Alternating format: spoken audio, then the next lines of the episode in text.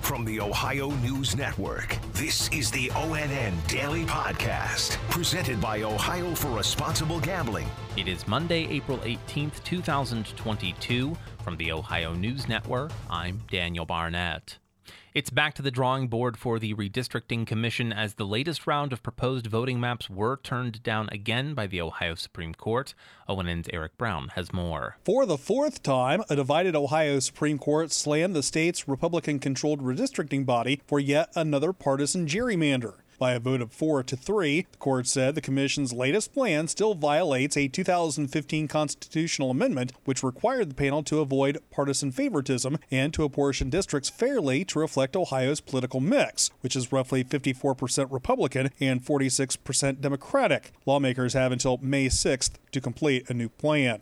Eric Brown, ONN News. A judge has declared a mistrial in the case of a former Ohio Vice Squad officer charged in connection with the death of a woman he shot while working undercover almost four years ago. Jurors in Franklin County deliberated for about 10 hours over three days, but were unable to reach a verdict on the charges against 58 year old Andrew Mitchell. Prosecutors declined to comment on whether they plan to seek a retrial of the former Columbus police vice officer in connection with the August 2018 death of 23 year old Donna Castleberry. His attorney says Mitchell, quote, looks forward to his next day in court, end quote. Governor Mike DeWine says he's following the CDC protocol and quarantining after testing positive for COVID 19.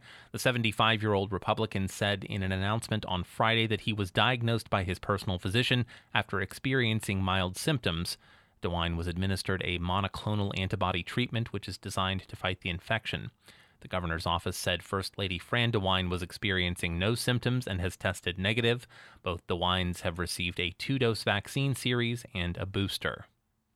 Three East Central Ohio inmates are back in jail after escaping custody early this morning. The Muskingum County Sheriff's Office says that around midnight, Aaron Vayon, Cole Taylor, and Roy Agan fought and overpowered an officer. Sheriff Matt Lutz says the three wrestled the officer's keys away and used them to escape the jail.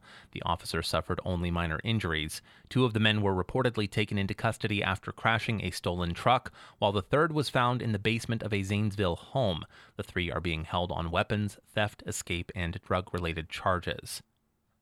A 25 year old man is dead and two others critically injured following an early evening crash in Akron on Easter Sunday. Dave James reports. Police say a car with three men was traveling at a high rate of speed, ran a red light, and hit another vehicle, then careened off the road and down into a canal. One of the occupants was trapped inside the car. The two other males were ejected.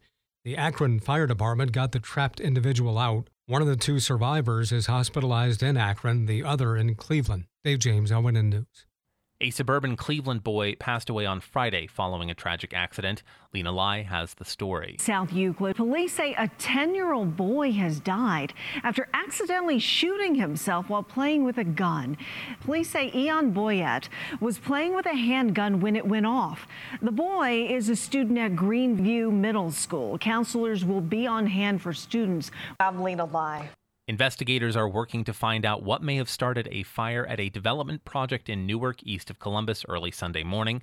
Eric Brown has more. According to the Newark Fire Department, the blaze broke out at the Newark Station development in the 300 block of West Main Street around 4:30 Sunday morning. Newark Station is a massive redevelopment project meant to include apartments, a coffee shop, restaurant, and office space. Outdoor volleyball courts, coffee shop, and apartments were not affected by the fire. Officials say it appears the fire was limited to the area that was set to be torn down as part of the project. No one was injured, and a damage estimate has not been released. Eric Brown, ONN News. The Cleveland Guardians opening weekend just wrapped up, and for the first time in decades, there were no protesters thanks to the name change from Indians. Mark Namick has more. Jesse Vallejo, who is part Yaqui and Dene Indian, is secretary of the Committee of 500 Years of Dignity and Resistance, which advocates for indigenous cultures through education and activism.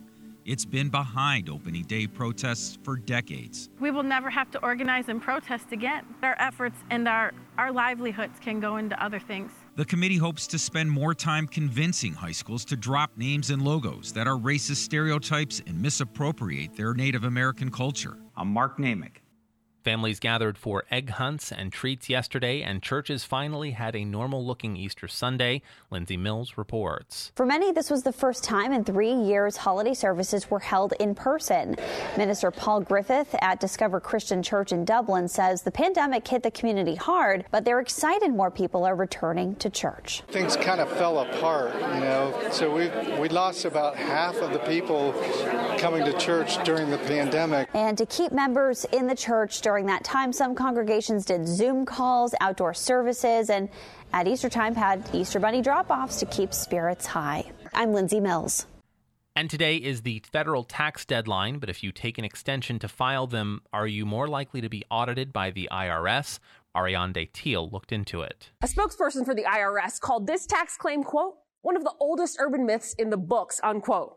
Tax experts Mark Steber and Howard Gleckman agree. It is totally untrue. It could not be more untrue. As far as I know, it doesn't make any difference at all about being audited if you file for an extension. Shouldn't matter. Steber says high income earners are more likely to get audited, but warns that it can happen to anybody. Now, whether you file on time or ask for an extension, the IRS says the best thing you can do to avoid an audit is to file a return that's correct and complete. I'm Ariane Till. Special thanks to affiliate stations WBNS TV in Columbus, WKYC TV in Cleveland, and WTOL TV in Toledo for their contributions to today's newscast. I'm Daniel Barnett on the Ohio News Network. This has been the ONN Daily Podcast, a production of Radio Ohio Incorporated on the Ohio News Network.